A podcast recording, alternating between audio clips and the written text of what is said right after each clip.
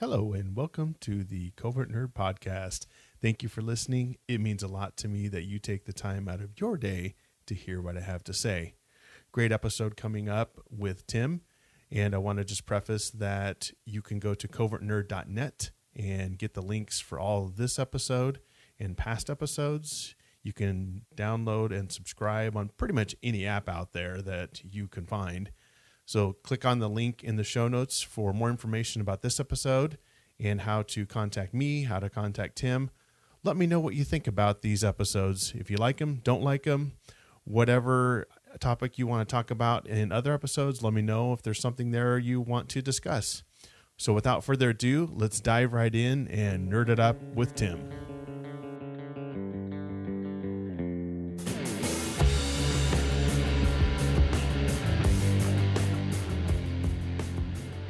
Got Tim here from Rainbow Comics again. He's he's practically a co-host on here, but he is the comic book extraordinaire, and we're going to talk a little Stargirl. First off, tell us why Stargirl is just so amazing. Uh, Stargirl is amazing for a few different reasons. Um, my favorite reason is uh, she's she's a legacy character. So a legacy character for you know I I use that term all the time. But for those of you who don't know, it means that she's not the first star person in continuity, and that's true for the comic, and it's also true for the TV show. Um, so in the and my familiarity with Stargirl is mostly from the comics, but I also finished season one of the show and I absolutely love it. So we'll get. So maybe that. spoilers. I guess we better warn you ahead of time. Yeah, we're gonna definitely. I'm gonna spoil. Spoil all over it. But uh, I'm gonna make sure that you're gonna, even if you've not seen it, if I spoil it for you, you're gonna want to watch it. But Stargirl essentially is the most recent bearer of the title. Um, her name is Courtney Whitmore, um, but she's she's part of a legacy of multiple iterations of what up until now have been Star Mans, not Star Men, because they're different versions of Star Man. So there are multiples of Star Man, which would be Star Mans. if they were multiple at the same time, that would be Star Men. Men. Okay. This is Star I was going to correct you and say it was Star no, no, Men, no. but It no, it's like it's definitely Okay. trust me, I have a master's in English. This- these are these are Star Mans, different versions Okay. of Star Man. Uh, but this is Star Girl. Um, the staff that she carries was actually carried by Jack Knight, who was the previous Starman in the comics. Uh, in the TV show, it's Sylvester Pemberton. We'll get to him, but uh, and it's a cosmic staff. it's a cosmic staff that was created by Jack's dad, Ted. Uh, Ted Knight created the technology for the cosmic uh, cosmic staff, uh, and he actually, when his dad, who was Starman during World War II, had uh, he the prototype was the staff, and he actually condensed it into a. Kind of a scepter, wasn't it? it was a cosmic. It was it was it was it was a cosmic cosmic rod. Uh, he had he had the cosmic rod and the gravity belt, and uh, the gravity belt helped him fly, and the cosmic rod was a little wand that did basically what the staff does. Um, and things happen in Starman. Like I'm going to say this. There's a Starman run that was written by James Robinson with art primarily done by Tony Harris and Peter Snejbjerg. And it came out in like, man, when did it come out? I want to say maybe 97 to like 2000, 2001, something like that. It might have been 95. I don't know the dates offhand. I can look them up. But uh, there was a Starman run that spun out of the um, zero year event, I believe it was was it zero? Yeah, and because it started with Starman number zero. Uh, that comic going from Starman zero all the way through Starman number eighty to include a bunch of annuals and one shots and tie-ins, and even going up to the Blackest Night event that happened a few years ago. They did Starman eighty one to Resurrect a Dead series. ah, Uh, okay. Starman is my favorite comic of all time. Uh, of all time That's saying a lot. like I love I love comics and I love Elephantmen is like still my favorite comic that's currently published, but like if you put a gun to my head and you ask me what my favorite comic book is, it is it is James Robinson's entire run on Starman. Ah, okay. And this is kind of a spin-off of that. this so this very much like her, her legacy is Jack's legacy is David's le- legacy is Ted's legacy is it, to the point where it's so much my favorite that uh, I actually have been commissioning um, comic book artists to draw different iterations of star people. Uh, I'm currently waiting on Jan Duursema, uh, who's a notable Star Wars artist. Uh, she did a lot of a lot of the like Clone Wars era uh, Dark Horse stuff. She also did Star Wars uh, Legacy, both of those with John Ostrander, by the way, which ooh, super good. But I'm waiting on her. She's doing a, a sketch for me of Stargirl. So how many is great. commissions do you have? Right of now, Star Man. Star Girl, I guess. Uh, one, two, three, f- four and a half. Let's uh for the show notes. Let's. I'll have to see if I can get some pictures. so Yeah, we I'll can get put them them in the you. show notes so everybody can see. But I'll, I'll get them for you. My my most recent uh, is a Peach Momoko, uh, and I, you, you, man, if, if any of my normal uh, patrons for, for Rainbow Comics are are listening, they know how much I love Peach Momoko. Yes. Um, but yeah, I also had another piece done um, from a supporting character of Starman that was done by Kaylin Smith. And anytime I get a chance to promote Kaylin Smith's work, I I do it. she's super nice. Yeah, she uh she's got a she's got a she just finished her Kickstarter. I can't push it. So, my bad. But uh no, she's We'll put a she's link to us her information in the show Oh notes. my Check her out if you haven't heard of her. I love her. I love her so much. Anyway, Stargirl. Um she's great. Are we done? Yeah. well, uh, I wanted to ask. Okay, so she's kind of a spin-off of Starman. Now, real quick, Starman though got started way back in the fifties For or Starman in the forties even. Well, I know her kind of suit or costume was based on the Star Spangled Kid, which was back in 1941. I did a little homework on that, and I'll include some links in the show notes for some of the art. And you can tell it's it's very it just screams 40s golden age type of artwork and punching Nazis and all sorts of things. But that's kind of where her her outfit, I guess, kind of came from. Uh, Ted Knight, who was the first Starman, excuse me, made his first appearance in Adventure Comics number 61 in April of 1941. Okay, so the oh, okay, so this this all the Star Spangled Kid, Stripesies, or or whatever, all that was in that era. Huh? That's interesting. Yeah, it's it's like legit original JSA good stuff. And James Robinson's run on Starman took every character who's ever borne the name Starman and put them all together. Like um when we think of Green Lantern, we think of like Hal Jordan, Jordan, but- or the Green Lantern Corps. What we don't ever think of really, and that's I'm speaking generally. Like there's comic book fans who are like, "You're absolutely crazy," but before Hal Jordan existed in like the 60s, 70s, there was uh, Alan Scott was Green Lantern, and he was completely different. Um, same with if we look at a lot of the JSA heroes like the Flash and Mister Terrific. Um, around the silver age of comics like the 60s and 70s dc made a push to reinvent all of their characters and really went for a sci-fi take instead of like a mystical take or a strongman take. So uh, we ended up getting a couple different cosmic versions of starman who don't carry the knight family name like ted knight david knight jack knight uh, and even Courtney Whitmore to an extent. She's not related to the Knights at all, but she's earned the right to be Stargirl.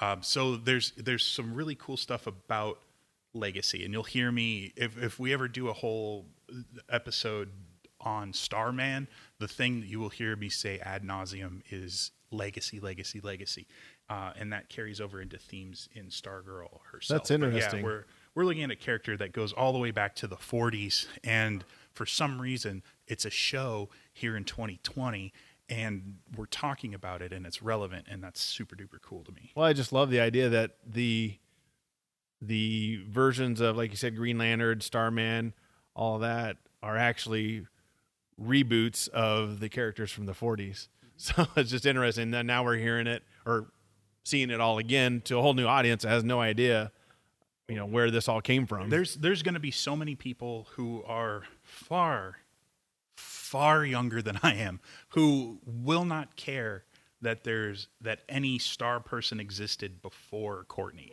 And that's fine. They don't have to. That's that's completely fine. But there's going to be those of us old people who are sitting in the corner like back in my day. Yeah. Back in the Starman 90s. was a man. Yes, yes. so she makes her first, well, Courtney makes her first appearance back in 99. No, no, 97. Oh, was it 97? I believe it was 97. Oh, okay, okay. Um, uh, yeah, she showed up in Stars and Stripe number one. Um, and the only reason I know it was 97 uh, is because she was created by Geoff Johns, uh, who is one of the big wigs over at DC now, uh, one of the best comic book writers of this generation. Um, but uh, one of the things that very much affected Geoff Johns was the loss of his sister. She died in 1996 in a plane crash, uh, and her name was Courtney um, Elizabeth Johns. And so when he first got his writing gig at DC, they allowed him to revamp Stripesy and the Star Spangled Kid.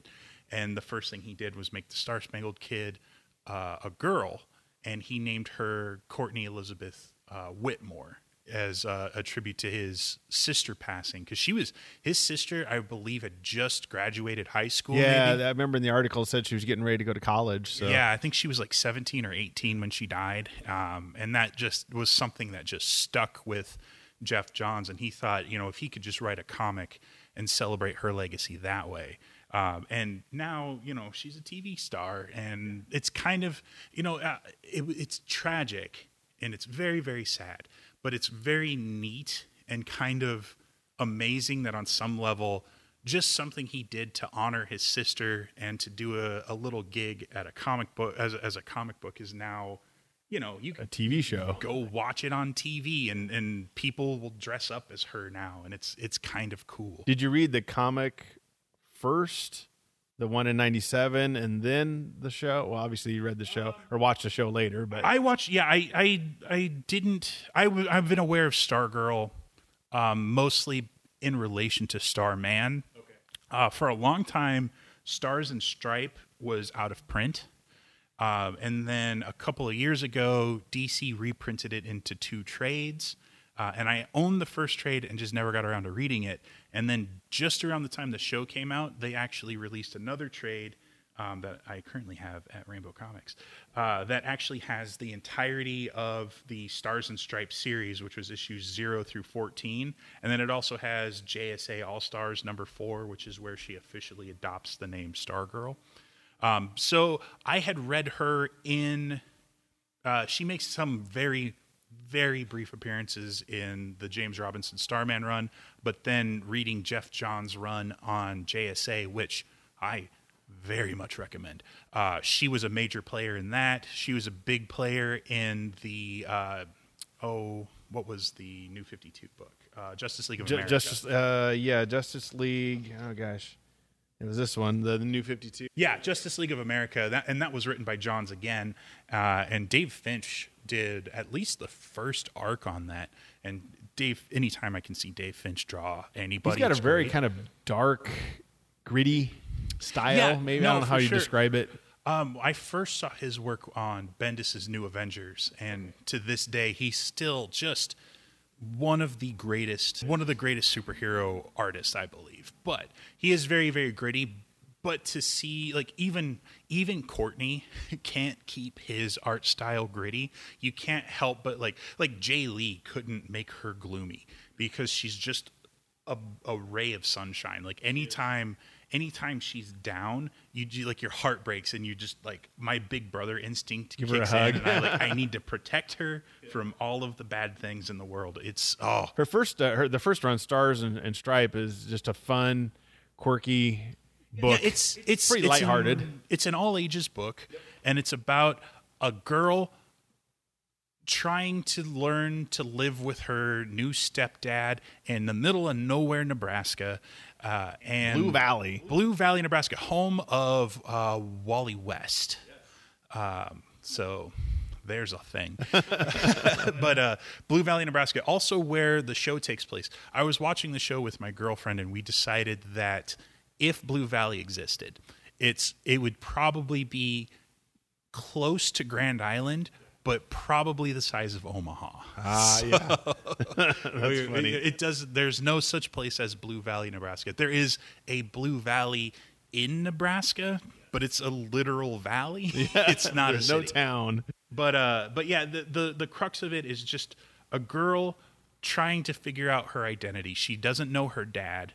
Um, her stepdad and her don't have the best relationship, and then they tend they bond over crime fighting. Yep. basically Superheroes, being Sup- superheroes. superheroing. Because she finds the Star Spangled Kid's suit, which has the belt, and then then he has his uh, what I don't forget with the robot, the stripe. I forgot what it Stripe stands yeah. for. Oh yeah, it's something in the show. Um, the Star Spangled, well, in the Star Spangled, uh, the Star Spangled Kid, the original one, Sylvester Pemberton, in the comics, he grows up to be Skyman. Uh, in the show, the Star Spangled Kid grows up to be Starman, uh, devoid of the legacy in the, the comics. Sylvester Pemberton was never Starman. That's important. So, Lee, do I now have to get Sylvester Pemberton drawn as Starman for my collection? You That's might- what I you might I- have to. I need to figure that out because technically in the comics he wasn't, but in the show he was, and I do love the show. But in the Anyway. I digress. In the in the show though, uh, Starman she believes that S- Sylvester Pemberton is her dad, is her biological father, uh, and she f- gets the staff. She finds the staff with his things, and the staff only ever responded to Sylvester Pemberton. And here it is, it's responding to her. So she's like, oh, it only responded to him. I must be his daughter. Um, and so she she then decides that she is Star Girl to celebrate Starman's legacy, and her stepfather Stripesy is like, I don't think Starman was your dad, uh, because he was Starman's sidekick, basically. Um, which is, I'm excuse me if I'm rambling. I apologize. Uh, also in Blue Valley, in the the world of the TV show, not the comic, but the world of the TV show, that's where the JSA was based. Um, like big round table, it says Justice Society of America. So she goes there with her dad because her dad is showing her what the JSA used to be, and this is what heroism is. And uh, ten years ago, there was a massive attack, and Stripesy and Rex Tyler are the only people who lived, and Rex Tyler is Hourman so she ends up breaking in to steal a whole bunch of JSA artifacts. So she's got the Green Lantern, she's got Doctor Midnight's goggles, she's got uh, I think she might have the helmet of fate. Um, she's got a whole bunch of other stuff. Uh, it's alluded to that she's got the pen that has the genie in it. Oh, Um, wow! They're really going. they they really go all out. and- And so like the B plot throughout the show. So the A plot is Courtney being Stargirl. The B plot is Courtney going to high school. Now stay with me. okay, hang on, folks. This is not your 90210 high school. This is your Buffy high school. Um, I love all of these kids. I love them all. They're all very good. Um, throughout the course of the show, she makes new friends, and those friends are outcasts and, misfits. Uh, she recruits those kids to be the new JSA. So there's a girl at school who's been ostracized because photos of her were leaked and she blamed somebody and it wasn't this this whole drama thing but she's really tough uh, and she ends up getting wildcat's old gear and when she puts on wildcat's gear she actually gets a boost to her super strength there's a bookwormy person who's very introverted and she gets Dr. Midnight's goggles and it actually has like an AI in there kind of like Jarvis.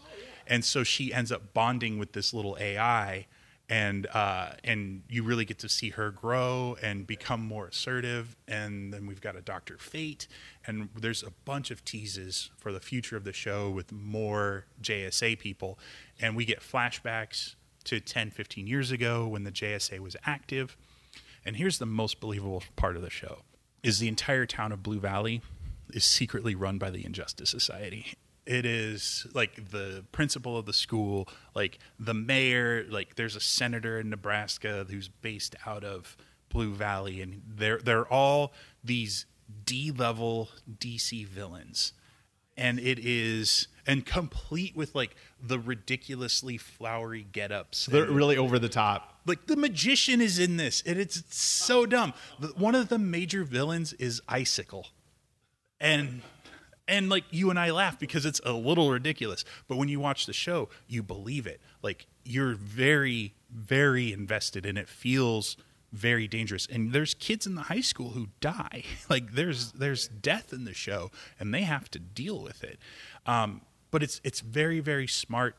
It it makes me question the longevity of the show uh, because I don't know. Like when you go to pitch a show, I don't know if I brought this up or not, but when you pitch a show to a network, you generally you have a detailed idea of your first season, and then you give them your ideas for seasons two and three. Because usually by the time you get to about season three, you could potentially hit hundred episodes, and once you hit hundred episodes, you're in syndication. Syndication. Yep. So uh, the whole idea is we want to make sure we can get to 100 episodes. So I don't know realistically what the legs on the show will be if it takes place in a small town in Nebraska and it's run by these supervillains and we already know about them and we're taking them down. But that's, you know, inside baseball. Uh, but I'm very, very curious about it. I love the idea of pulling from this old, old stuff that's just been sitting in mothballs, so to speak, for 30 years or more and resurrecting it for a new audience. I mean, why not? Well, you can only watch the same character so many times. Like, like I can, like Captain Boomerang. Sure, I mean, like we see him in the movies. Like he's been in the TV shows. Like it's okay, or you know, I don't want to see the Joker and the Riddler and the Penguin, and I don't, I, I don't need to see ten million different versions of them. Show me Icicle. Show me the Magician. Show me like maybe they'll bring in Crazy Quilt. I don't know. Uh, that actually would be the most Nebraska villain I could think of. What is it again? Oh, Sorry, I didn't- Crazy Quilt. Crazy Quilt. Yeah, he, I don't recognize. It's don't worry about it. It's a thing. okay. Uh, I'd I'd rank him down there with uh, the Condiment King. Calendar Man. Cal- no, oh, don't we don't we don't talk bad about Calendar Man. Go read the Long Halloween, then we'll talk about. Oh, okay. Man. Good point. Uh, But no, th- what's what's really fun is most. I'd say your general uh, everyman comic book reader, right? Like like Joe Schmo, Jane Schmo coming in, just just you know reads Batman, X Men, whatever. Um, they're they're not going to be as familiar as I am with Doctor Midnight and Wildcat and Stargirl and and all of this stuff. They're not going to know. Uh, and again, the Green Lantern that's in the show is Alan Scott's Green Lantern. This isn't the Green Lantern from Oa. This has no ties to a Green Lantern Corps. Um, it's it's so conceptually different. We also saw um, we also saw the helmet of the Flash. The Flash. the uh, the Okay. golden. I can't think of Yes. his name. Oh my gosh, the one from the- Jay Garrick. There you go. Jay Garrick. We see we see Jay Garrick's helmet, and I I know his powers didn't come from the helmet. So if you you see that and you're like, oh my gosh, but somebody else sees that, like I don't know what you're talking about. What's great too is in the room where the JSA stuff is. You see like there's little pillars, and on that, let's say there's a pillar, and on the pillar is a pillow, and on top of the pillow is like Green Lantern's ring. Behind that is a giant banner hanging from the ceiling, and it definitely, I'm not sure, it's been a hot second since I've seen the show, but my brain remembers it as like an Alex Ross painting of Alan Scott. Nice. And so behind Jay Garrick's is like those, you know, you've seen Alex Ross too. Oh, yeah. he's Kingdom doing something stuff, yeah. yeah, he's doing something very similar right now at Marvel with their timeless variants, but it's kind of like that, but with a black background, and, and you see all of the JSA people rendered in like this Alex Ross looking painting. Thing. Oh, so it blew your mind. It's so good. Speaking of obscure characters in Stargirl, Shining Knight. I have no idea. Yeah. Okay. The Shining Help. Knight is a massive character in this show. Like to the point where I was thinking maybe he's her dad. Explain Shining Knight because I, have no idea. I cannot Okay. explain Shining Knight. The best thing I could do is okay, King Arthur has knights. Oh, I think I know. He looks like Dirk the Daring from the Dragon's Lair video game or Yes. something. Yeah, he has a Yes. helmet, that kind of round helmet. Only he has maybe gone a little crazy. Because he was in, I think, the Justice League cartoon. Yes, for that that one The- episode yeah. that had everybody with no powers. uh-huh. Yes, it's super. Okay. good. Now I know who you're talking about. In this, he's kind of lost his mind. He's got a scraggly beard. He's this high school janitor. Um, and you find out that Stripesy used to be one of the seven soldiers of victory, uh, and one of the people like so it was Stripesy and Shining Knight and Green Arrow, and there's actually a picture of the seven soldiers, and it is the most silver age thing. Like green arrow has like get the baby face with like the poofy green jacket and like the the yellow hat and it's so great.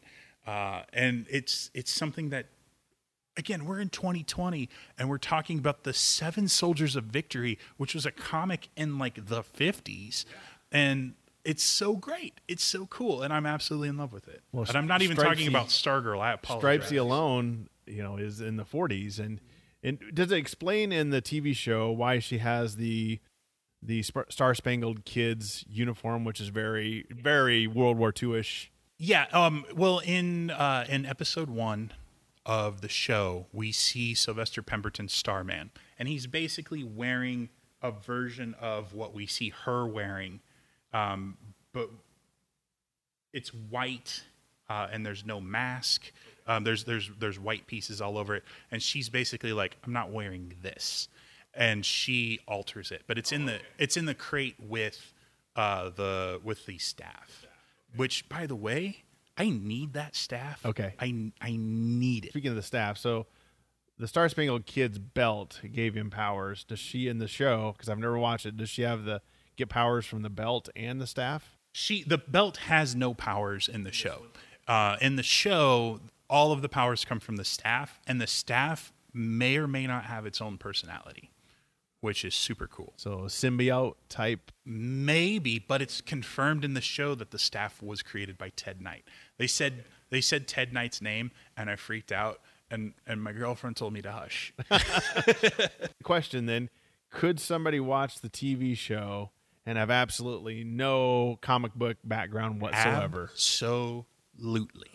Hundred percent. In fact, I would say if all you know is the TV show, be very careful transitioning over to the comics because what you know in the show is not going to be true for the comics. And the same thing, I'm a fan of the legacy of this character. I'm a Stargirl fan, I'm a Starman fan. I love all of that. So when the show came out, I was super nervous because I was like I I don't need it to be a beat for beat adaptation, but I need recognition that the stuff I like matters to Okay. some extent.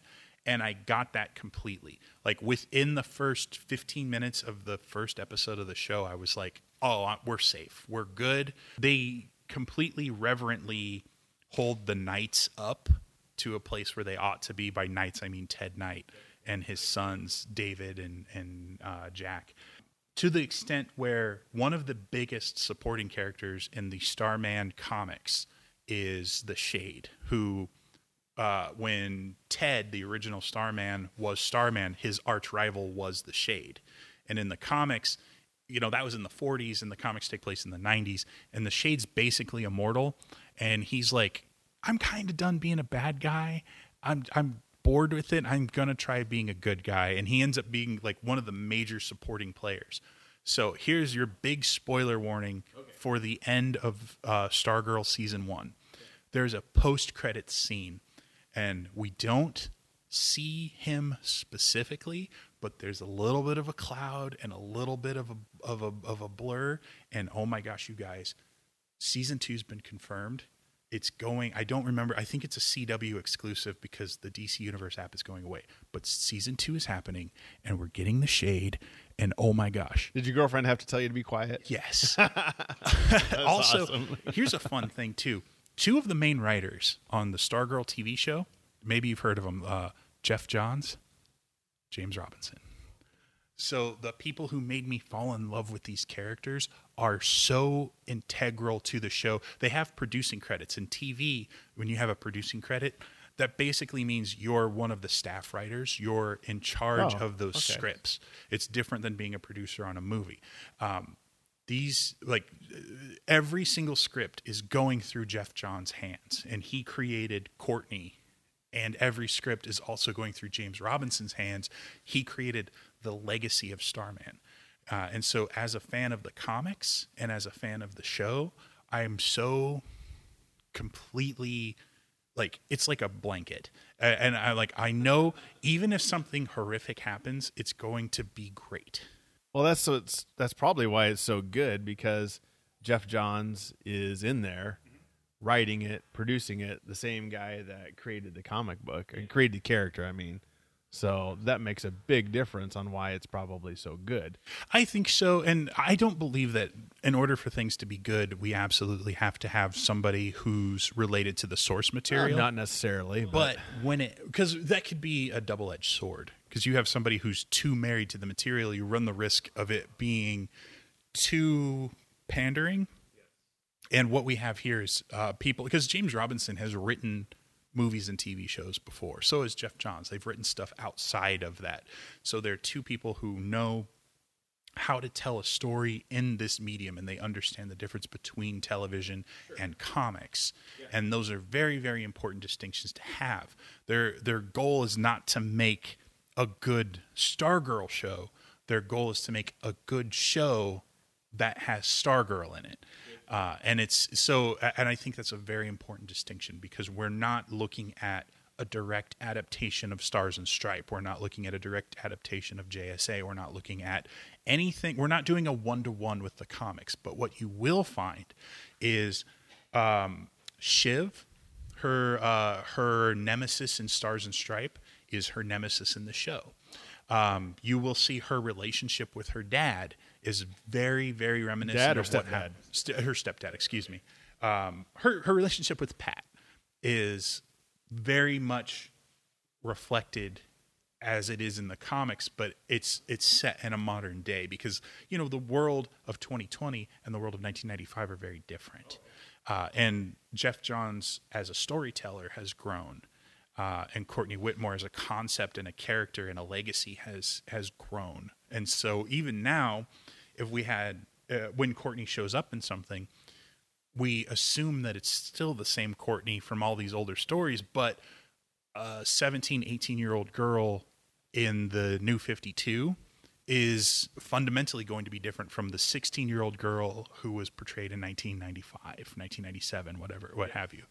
Uh, and it's, it's, it's interesting to me. Like, you know, uh, how do you, how do you, uh, in the, in the fluid continuity of comics, how do you make that believable? How do you, how do you continue to make me believe that this teenager who in reality hasn't aged all that much in 23 years. Um, you know, she's maybe a year or two older than when we she last might be saw her. 17 now. Yeah, exactly. uh, and how do you how can you write her believably now and still make me believe that this is the same person? And um, I, I honestly believe that that the writing team and the actress who plays Stargirl is just completely believable. It's so very real. Like I am. It, all right, look, I'm 37, and we're talking about uh, we're talking about a, a, a a girl who's who's uh, you know this is a, wo- woman portraying a young girl. So when I say I'm in love with Stargirl, I'm not. I'm platonically in love with the concept of the character. Um, watching the show, I believe in Courtney Whitmore as a high schooler. I believe in the problems that she runs into. Um, I believe in the outlandish, silly idea of supervillains running this podunk town to try to take over the world. Uh, I believe in all of this stuff because I want to, because Courtney needs me to believe in her because she is so good. She's just such, and, and not to say that she's above flaws. Um, she definitely makes mistakes, and as as you see her make mistakes, you're like, "Oh no, why would you do that?" And you you just want nothing but for her to succeed, and and she pulls herself up. You see her at a very low point in the show. She pulls herself out of it, and you feel like this weird sense of pride for this fictional character uh, who's just trying as hard as she possibly can. Is she just, even if she's wrong, she wants to see it through to the end. Like she, everybody tells her Sylvester Pemberton is not your father. And you get a definite answer in the show in the first season as to whether or not he is. I will not say it here because, haha, I have a modicum of power. But um, but yeah, no, I, I just I am absolutely in love with how the story is being told in a new medium. Uh, I think that this is a show that I think parents should watch it first. But if you have, let's say, a younger teen, like you know, if we're looking at like I'd say tween to teen, this might be a show to watch with your daughter. I, I think there are some themes in it that are a little bit more mature, but it, this versus something like I would never recommend Arrow to watch with your kids. Not that it's a bad show, but it's a little intense. Um, Flash, maybe. Supergirl, a little bit, maybe. But I think Stargirl, if if you have a kid who's like interested in superheroes, or you want to be able to show them something about superheroes, and you don't think that maybe they're quite ready for something like Guardians of the Galaxy or Captain America, um, Stargirl's a great show. And again, I'm 37. I don't have kids. I look forward to this show when it's coming out. And you like the dynamic between the stepfather and the and I, her. oh, I am a sucker. You know this about me, Lee. I am a sucker for any good dad story. Uh, it's one of my very favorite things. And again, you guys, legacy, uh, and it's it's about Stargirl understanding what it means to be Courtney Whitmore, and it's about Stargirl understanding what it means to be a star person. And it's about stargirl trying to understand what it means to uphold the jsa and how to be an adult in this weird community and how to how to learn to trust people in a world where you shouldn't be trusting people. And it's it's very it's it's very good it's it's kind of surface level on the one hand but on the other hand it's an entry level for people who maybe don't think about that stuff in relationship to superheroes and it's it's a very good it's a very good doorway into uh, a bigger concept. Stripe it stands for Special Tactics Robot Integrated Power Enhancer. This is basically an Iron Man suit for Yeah, it's and and I don't remember. I don't in the comics. I don't know if they go into it, but in the show, since he's a mechanic, he built the stripe mechan uh, the stripe thing out of old uh, hot rods. Oh, I don't think I remember catching that in the comic book. Okay. It's very fun. I know. I remember there was this uh, in the comic book. They talk about him restoring an old car. The old uh, Star David Knight, I think, asked him about that. The dad of the Starman said, "Hey, Ted. did you finish? Yeah, Ted, did you finish restoring that? You know, 1949, whatever, or something?" He's like, "I haven't gotten to that yet." Oh, it's so good. I I absolutely love this. Also, her parents in the show um, are played by uh, Amy Smart plays her mom, and Pat is played by Luke Wilson. And so we've got some pedigree actors in there. Like Amy Smart has just been in everything forever, and it's kind of fun to see her be like the lightning rod in the show. And then to have like Luke Wilson, everybody knows who Luke Wilson is, and he is uh, there's sometimes where you see like uh, an actor in a superhero show and they kind of phone it in or whatever, but he is here for it. I completely believe him. He's one of my absolute favorite touchstones in the show. Uh, it's it's one of those things where I, the Little Mermaid. Everybody talks about. You know how you're getting older when you start to relate to Triton a little bit more. Where she's like, "I'm 16 years old. I'm not a child anymore," and you're like, "Yes, you are a child. Oh my gosh!"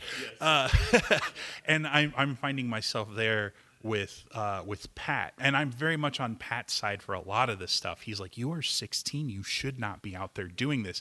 And it finally gets to the point where he's like, "All right, look, if you're going to do this, I'm going to be there. Like, I'm going to at least make sure." It gets to the point where she gets beaten up by a bad guy pretty early in season one.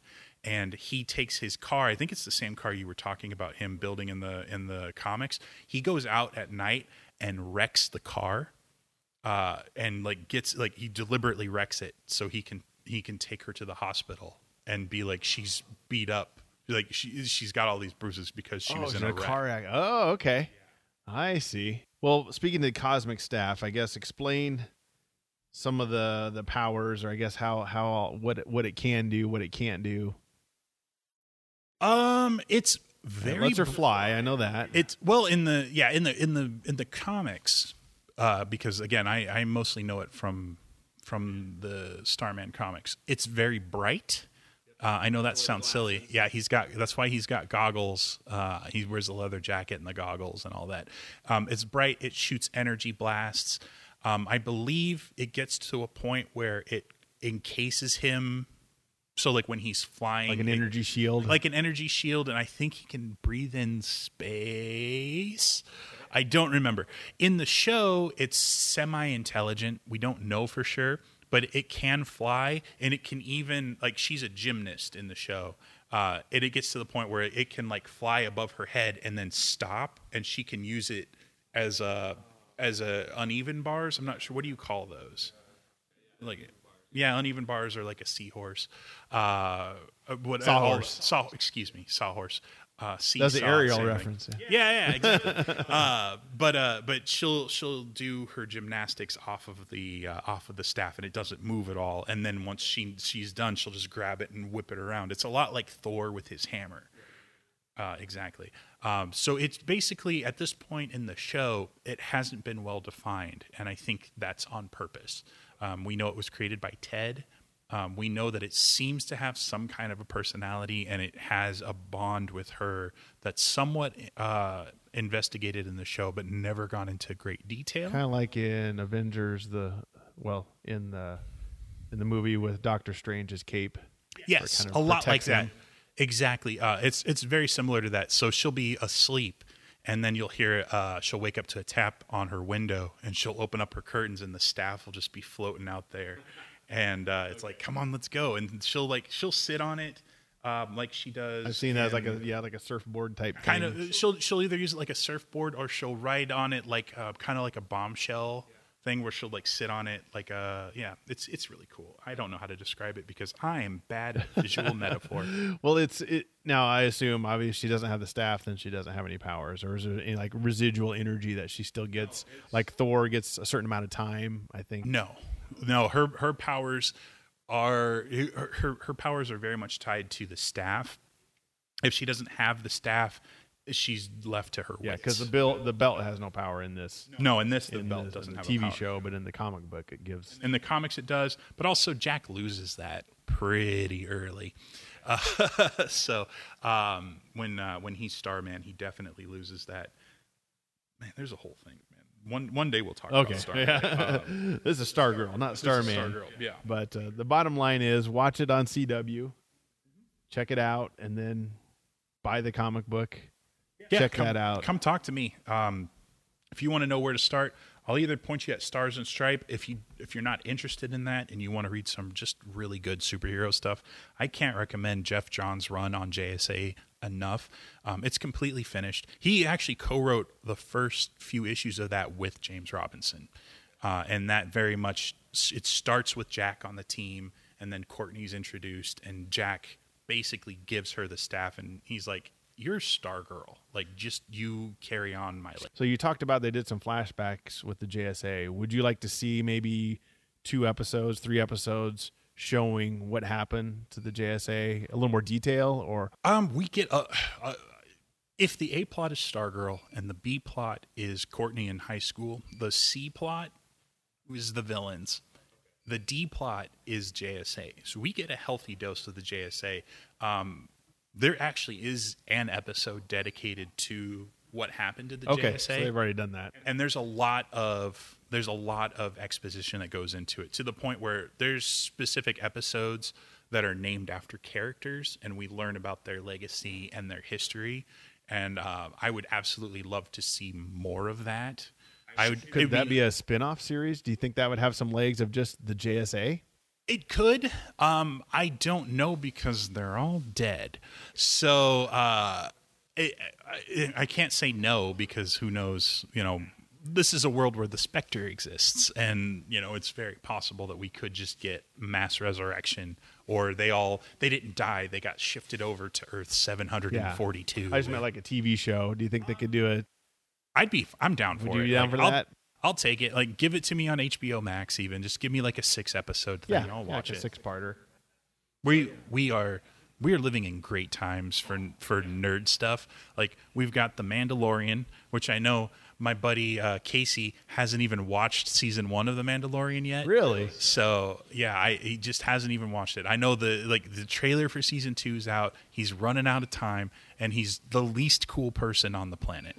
So How can you not? I don't know. Yeah, but you're right. I mean, all you know, Netflix and CW, every everybody's looking for content, so Yeah, why hey, not? And I, I wonder, do you know? I guess background on Geoff Johns. Did he approach the CW?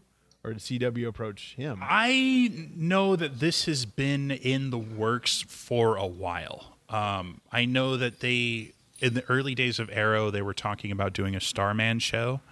Um, and I know that this has been existing in some form for a long time. But I also know that Geoff Johns has been a writer on the CW shows for a long time, even going back to season one of Arrow.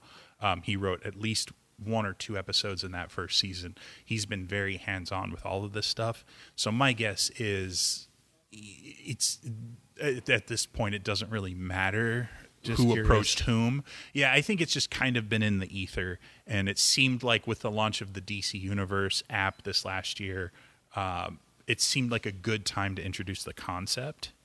Um, yeah, and it seems to have been successful. Um, oh yeah, Got renewed again, for another season. And renewed for another season. It's since the DC Universe platform no longer exists. Uh, it is going to go over to the CW, um, and I'll be curious if that change of platform affects the quality of the show. Um, I will say, uh, um, from a strict like, the, I'm going to go film nerd on you for a minute. Um, the look of season one is very cinematic. It doesn't look like a TV show. It feels like you're watching a movie, like a mini movie every single episode. The the production quality is very good. To the point though where when Stripe moves, it's very like they have a model, like a life size model of Stripe. So when he's just like parked, they can be in front of him. That thing's massive. It's so cool. But when it's moving, it's CG, and the CG budget doesn't quite match the production budget. So there's a suspension of disbelief that's kind of required when you see Stripe do like the little rocket punch and his fist comes off and it, it looks it looks great for what it is, but it's not going to be like in two years we'll watch it and be like, oh, this looks rough. But um, the CG is minimal. Um, like we don't Stripe isn't.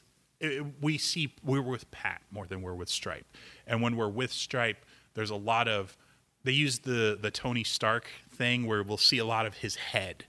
Uh, and we'll see like the the heads up display, and we don't necessarily see the armor. Um, and it's it's it's very it's very well paced, um, but it's it looks unlike any of the other CW shows, and it ought to because it's it's the only one that I'm aware of that's actually set on a different Earth outside of maybe Lucifer. okay, so you're not going to see a Arrow Supergirl crossover probably. Uh, Stargirl. Or, I mean, I mean, I mean Arrow Supergirl Oh crossover yeah. with Stargirl. Um, we might, we might, yeah, because uh, after the Crisis on Infinite Earths, the CW shows all take place on the same Earth. And again, I don't know how that works with Lucifer because that's on Netflix, and I know he was in the crossover. They- They probably really don't need to. It's No, just, it just kind of fun It- to, it to think not. about. Doesn't It doesn't matter. They got matter. enough to pull from. Yeah, no, They no, don't for need sure. anything. For sure. Uh, it's super fun. But yes, no, for right now, Stargirl is separate. So the Green Arrow that exists in her world, while Oliver Queen is not the Oliver Queen that we know from Arrow. So does that make sense? Cool. Check out Stargirl. How can we get a hold of you, Tim, if if they want to disagree with you? If you want to disagree with me, I don't want to hear it. no, it's fine. Um, I'm on Twitter uh, sometimes. I'm uh, at M O T H E E is my Twitter handle. Um, if you want to just argue with me, that's a good place to argue with me. People don't because I'm always right. Uh, I've never been challenged, so I must be correct in everything I've said. Um, if you want to buy comics, I work at Rainbow Comics. I run it in Lincoln, Nebraska. That's where we are right now. Uh, but it's at 1501 Pine Lake Road, Suite 17 in Lincoln, Nebraska. We're right in between Juice Stop and a nail salon. So that's pretty fun. Um, if you wanted to call and see if we've got anything in stock at the store, uh, the phone number for the store is 402 975 8332. Or if you want to, you can like us on Facebook at Rainbow Comics Lincoln. There is another Rainbow Comics in Sioux Falls, South Dakota. That's the same owner. I don't work at that one. Uh, I work at the one in Lincoln, Nebraska. So you can always give us a like on there, shoot us a message. I will 100% see it uh, and get back in touch with you. So if you want to disagree with him there, you can go there too. Yeah, but why would they But want to why would you want to? I am so correct Yes. all the time, Lee. Yes. All the time. Proven to be right 99.999% of the time. I, I've never been proven to be wrong. All right. Well, thanks, Tim. I appreciate it. We'll have to do uh, maybe a Starman Oh, episode. That's going to be my new really- white whale. All right. Well, thanks, Tim. Appreciate it. Always a good time to talk with Tim. He's so passionate about any subject. You can go to covertnerd.net to contact me and find out all the different ways you can reach out to me and let me know what you think about the episode. And thank you for listening. I really appreciate it. And until next time, nerd it up.